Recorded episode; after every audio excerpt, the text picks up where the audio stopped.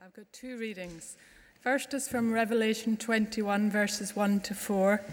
And it's page 1249 in the Bibles in front of you, or 1962 in the large print Bibles. So, Revelation 21. Then I saw a new heaven and a new earth, for the first heaven and the first earth had passed away, and there was no longer any sea.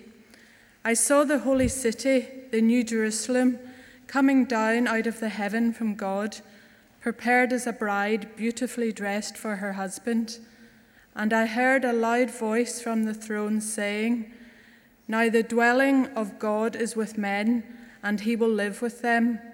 They will be his people, and God himself will be with them and be their God. He will wipe every tear from their eyes. There will be no more death, or mourning, or crying, or pain for the old order of things has passed away.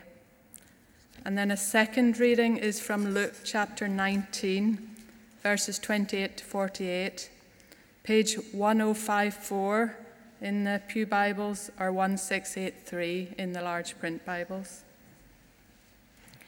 After Jesus had said this, he went on ahead, going up to Jerusalem. As he approached Bethphage and Bethany at the hill called the Mount of Olives, he sent two of his disciples, saying to them, Go to the village ahead of you, and as you enter it, you will find a colt tied there, which no one has ever ridden. Untie it and bring it here. If anyone asks you, Why are you untying it? tell them, The Lord needs it. Those who were sent ahead went and found it just as he had told them. As they were untying the colt, its owners asked them, Why are you untying the colt? They replied, The Lord needs it. They brought it to Jesus, threw their cloaks on the colt, and put Jesus on it. As he went along, long people spread their cloaks on the road. When he came near the place where the road goes down to the Mount of Olives, the whole crowd of disciples began joyfully to praise God in loud voices for all the miracles that they had seen. Blessed is the King who comes in the name of the Lord, peace in heaven and glory in the highest. Some of the Pharisees in the crowd said to Jesus, Teacher, rebuke your disciples. I tell you, he replied, if they keep quiet, the stones will cry out. As he approached Jerusalem and saw the city, he wept over it and said, If you, even you, had only known on this day what would bring you peace, but now it is hidden from your eyes. The days will come upon you when your enemies will build an embankment against you and encircle you and hem you in on every side. They will dash you to the ground, you and the children within your walls. They will not leave one stone on another because you did not recognize the time of God's coming to you. Then he entered the temple area and began driving out those who were selling. It is written, he said to them, My house will be a house of prayer, but you have made it a den of robbers. Every day he was teaching at the temple, but the chief priests, the teachers of the law, and the teachers, the leaders among the people, were trying to kill him. Yet they could not find any way to do it, because all the people hung on his words. This is the word of the Lord.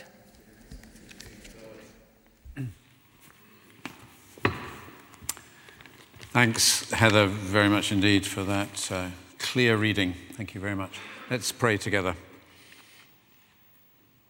Father, we thank you for this uh, special day on which we can pause in the middle of our, uh, the journey of our lives to just reflect on the journey that lies ahead of us. We pray that now we might just begin to enter into the story of Jesus' journey to the cross in a, a, fresh way, a deeper way. And we pray that tonight, through this week, through Good Friday and to Easter Day, we might be entering deeply into this story and rooting ourselves again in its significance for our lives. We pray in Jesus' name. Amen. Well, good evening, everyone. This light is so bright, it's actually, I'm just sort of trusting you're all out there somewhere. Um, but uh, I, I, think you are. Uh, a couple of days ago, I came across on the BBC website uh, a summary of a report published by a body that I don't often consult called the Office for National Statistics. Uh, it hasn't resourced many of my sermons, uh, but it does this one. Um, it was a report that the Office on National Statistics had conducted on uh, deprivation in, I think, just England, not in the United Kingdom. And it was a bringing together or an analysis of many uh, other fields of research that had been done uh, in, recent, in recent times. And it brought together many, many aspects of uh, life in different towns and cities and communities across, across the nation uh, education and health, and social welfare, and employment, and uh, mental health, and uh, just everything you could, you could think of. There had been a, a massive attempt to integrate this into um, a survey about deprivation in this country. And um, I, I, hope to go back and look at it in more detail because I'm sure it'll be really, really revealing, really interesting.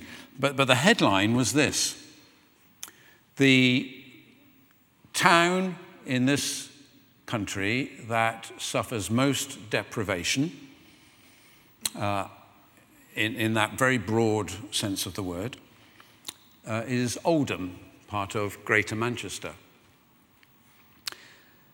And the town, city community which uh, suffers least deprivation in England is?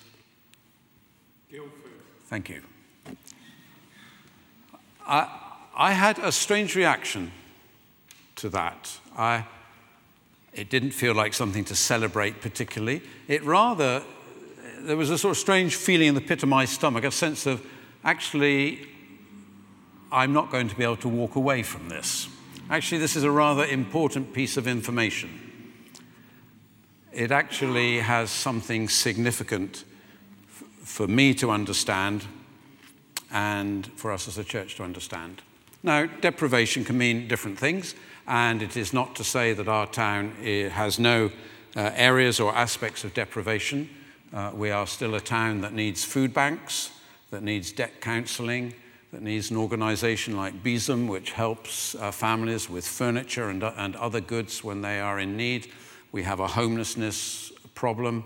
Um, it's not to say that there aren't problems or uh, aspects of deprivation in our town, but it does say that by comparison with virtually every other town or urban community in our country, we are extraordinarily well placed.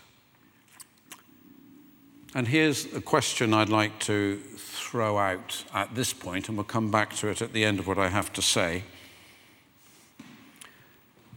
Let's just suppose that's true for the moment. All these things, of course, can be opened up and argued about. Let's just take it at face value. We are probably the best resourced, or one of the best resourced churches in Guildford, which is the least deprived town in the country. That's us. That's this church of 500, 600 people, four congregations, um, our wealth of uh, activities and ministries for young people, for, for children, for everything that we do. This church, with its many resources, is perhaps the rich, the most richly resourced church in the town that is the least deprived in the nation. I think that raises some very big questions. I think that raises some very interesting questions. I think it raises some questions that really need some profound prayer and reflection uh, in order to think, well, what does, where does that lead us? What's the significance of that? How should we as a church respond in ministry and in mission in, in the light of that kind of information? Let's just let that rest there for, for a moment. Cities are the new, uh, not new, they are the newly emerging dominant social reality of our globe. 74% of people in the developed world, countries like our own, live in great cities. 44% of people in the developing world, uh, so called, live in great cities. Overall, more than 50% of the human race now lives in great cities. Uh, many of you will have traveled and you will have seen uh, what that means on the ground. I, when I had the opportunity to go to China a couple of years ago, I, I was really staggered by what urban life and high rise buildings mean in, in our world. I had never seen anything like it. In Shanghai, outside the airport, to the horizon, to the horizon in all directions, high rise buildings uh, full of people. And on our travels, you would pass forests, there is no other word for them, forests of high rise buildings, some of them occupied, some of them being built, um, and, and so on. Just colossal this picture here, which I, I, I, I, think it may be Macau in China, I'm not sure. Um, there are hundreds of high rise buildings in, in that picture, and it captures what life is like for now half the human race. Cities are very ambiguous places. They are places of blessing in some ways. They are places of community. They are places of complex uh, interrelationship. They are places of opportunity, places of industry and prosperity. They are places of culture and art. They are places where ethnic groups and cultures mix. They are places of freedom. They are places of hope. On the other hand, they are places of isolation and they are places of loneliness and alienation, places of poverty, places sometimes of oppression and fear. They are very commonly places of criminality, and we know that across our country, um, and not just in great cities, but in elegant towns, uh, sexual exploitation and human trafficking uh, have become deeply embedded and Guildford is no exception to that. Our cities are very ambiguous places, and uh, they are the places where uh, an increasing proportion of the human race lives. In the next uh, 20 years, 2 billion people, it is estimated, will move into such uh, massive high rise cities. Let's just let that sit there for a moment. The Bible also has a very ambiguous approach to, to cities. It recognizes their existence and their power and position. You'll remember right back at the beginning of the Bible the story of the, the city of Babel and how that's uh, presented there as a, uh, humanity's uh, effort to come together in unity to overcome the difference of language and culture and to build something together. And what starts with a desire for unity becomes a massive exercise in pride and arrogance as they try to build a tower up to heaven. And God breaks that down and, and scatters them. But there's uh, a powerful message in, in that about the potential, uh, the blessing and the curse of uh, city life. And the Old Testament, of course, is full of uh, cities that are, uh, that are places of corruption and power uh, and violence, and they become bywords for that uh, in, in, in the Bible and since. Nineveh, Babylon, and in New Testament times, of course, Rome itself. Jerusalem, of course, well, maybe that's, that's different. Jerusalem is the city of David. Uh, Jerusalem is the city of God. It's Zion. It's the, when you come to Zion, you are coming to the place where God dwells in his temple. You are coming to the center of the universe in Jewish thinking. You are coming to the holy city. But it is also, uh, and scripture is incredibly candid about this, the place of corruption and idolatry and rebellion. It's the place of corrupt power. It's the place that kills the prophets. Uh, even today, uh, Jerusalem is a place conflicted at every level And it's extraordinary that a place so divided, so full of hostilities, so prone to violence and hatred, uh, is just instinctively called the Holy City. There's nothing more holy about Jerusalem than any other city. So that's a little bit of the, the framework in which we, we need to think about the, the story of Jesus coming to, into Jerusalem in this uh, dramatized way. He's come on a long journey from the far north, from Caesarea Philippi, where he had made clear to the disciples that his calling, his identity as the Christ, the Messiah, God's anointed one, the one who came to bring God's salvation into the world, not only for Israel, but for the, but for the whole world, that this was actually a journey of suffering that would result in his death. That's where he spoke about that to his disciples for the first time, and that's where the journey to Jerusalem begins. And so our story today is about his entry into Jerusalem, knowing that this is a, a journey that will culminate in arrest, betrayal, suffering, and death. The donkey ride, which we uh, celebrated magnificently this morning in uh, our family service, um, with uh, a donkey on two legs who gave Jesus a piggyback.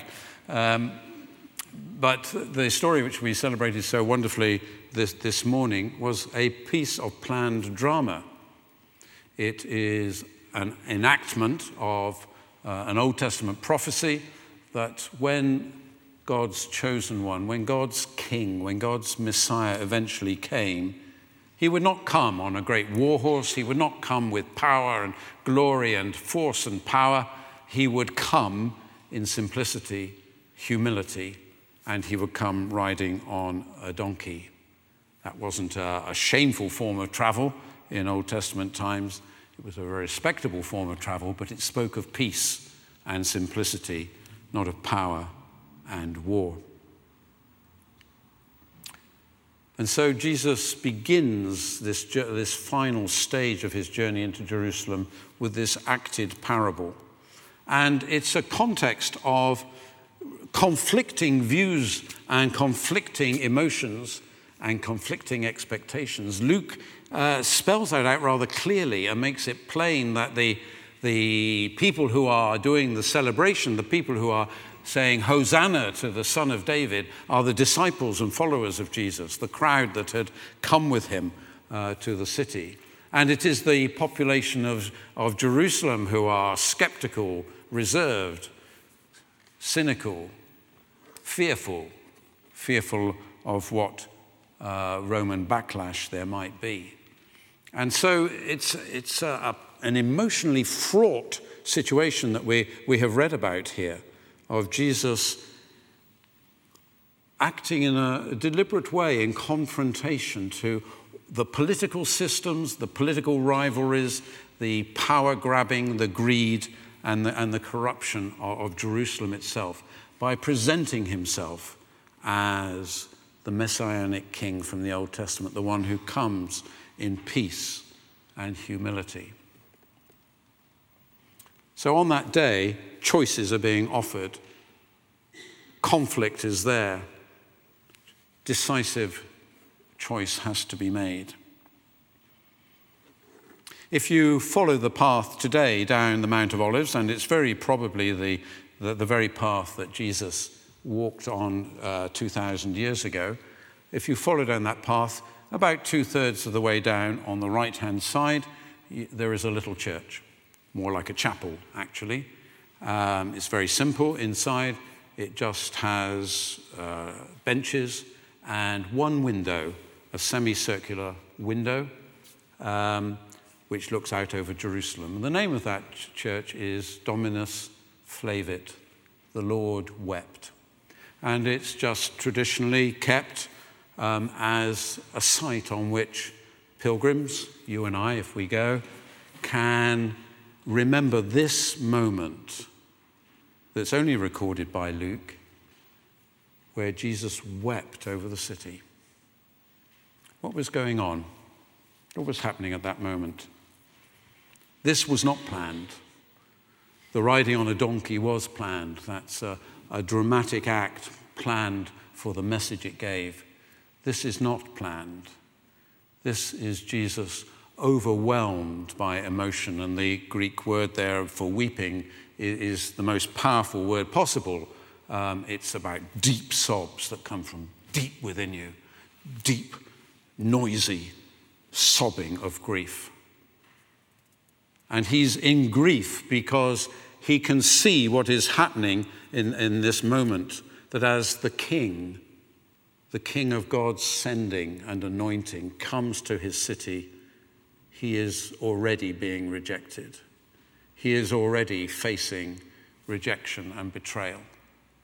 Already, the city that should receive its king is turning its back. And the words there, there he would have spoken in Aramaic, and of course it comes through to us in Greek. But even there, it, it captures something of that deep sobbing anguish as Jesus is profoundly aware of what is happening on that, on that journey. If only, if only you were aware, if, if only you could see what is happening today, but you can't. Your eyes are closed, you are blind, and you are deaf to what is really happening uh, before your very eyes today. And he has in mind the whole history of Jerusalem as a place which is the place where God's presence dwells, but it is the place that kills the prophets and rejects God's word. It's a moment of extraordinary anguish, and that depth of passion continues uh, in the story as Jesus moves into the city and goes to the temple, the place where God's presence dwelt and where the people came for sacrifice and for prayer. And he walks into a situation which is more like a market, where people are selling the animals that are needed for sacrifice. And it's a place of profit, and it's a place of commerce, and it's a place of prayerlessness and he overturns the tables in the most violent act that, Jesus, that is recorded of Jesus, the most sort of uh, passionate act that, that we read of him, overthrowing the tables and the money changers and so on, and saying, You have turned my father's house, which is intended to be a place of prayer, prayer for all nations, you have turned it into a den of thieves. That is the, those are the powerful emotions that lie behind the story we've read this evening.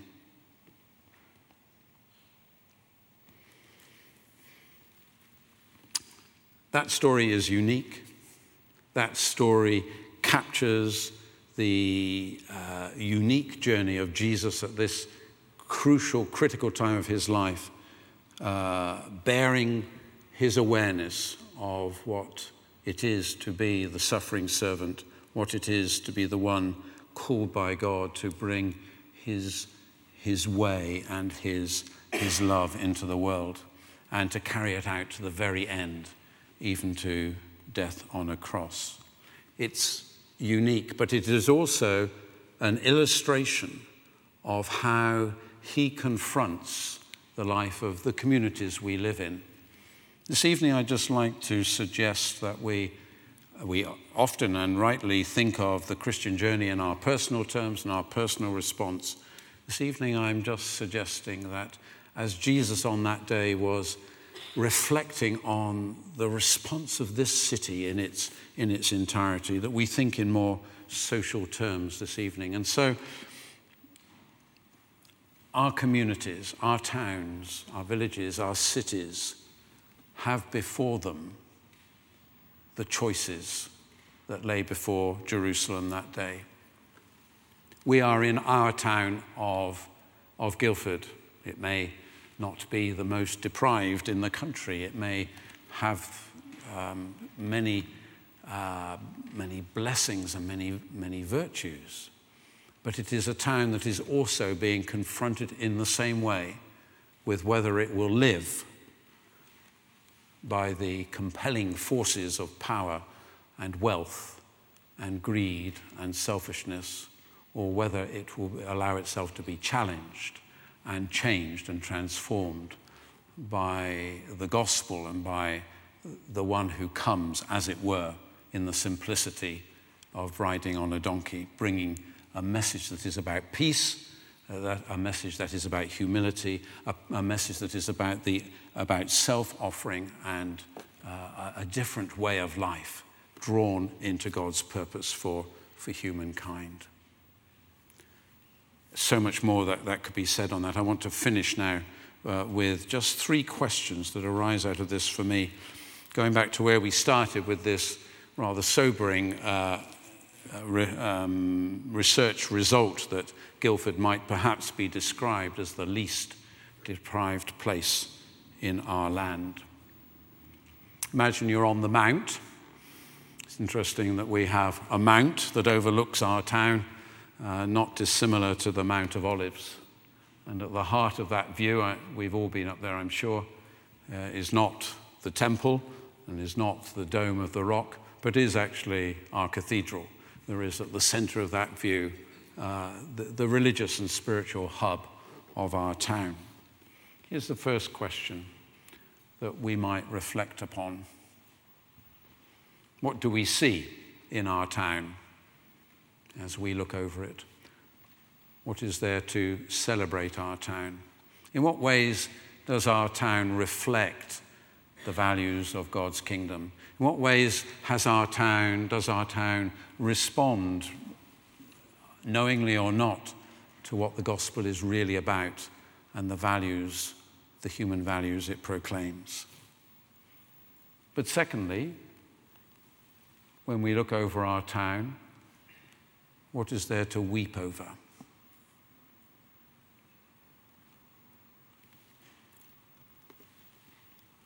And thirdly,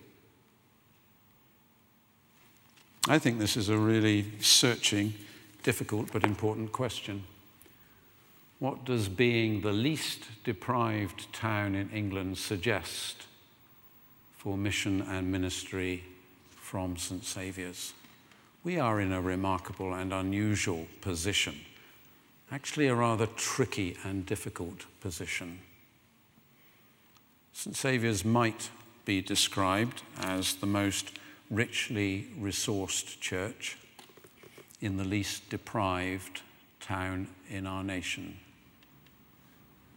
That's an extraordinary, and exposed, and a dangerous place to be, spiritually, I think. And uh, I, I, I, was quite sobered when I saw that uh, report in, in the press um, and thought, seeing that, I am not going to be able to forget that. That will stay with me. And I leave these three questions with us tonight. I invite you to carry them with you, and there may be real profit down the road in us reflecting on them as a church. From our mount overlooking the town, what is there to celebrate? What is there to weep over? And how might mission and ministry from St. Saviour's look if we weighed the extraordinary situation in which we live?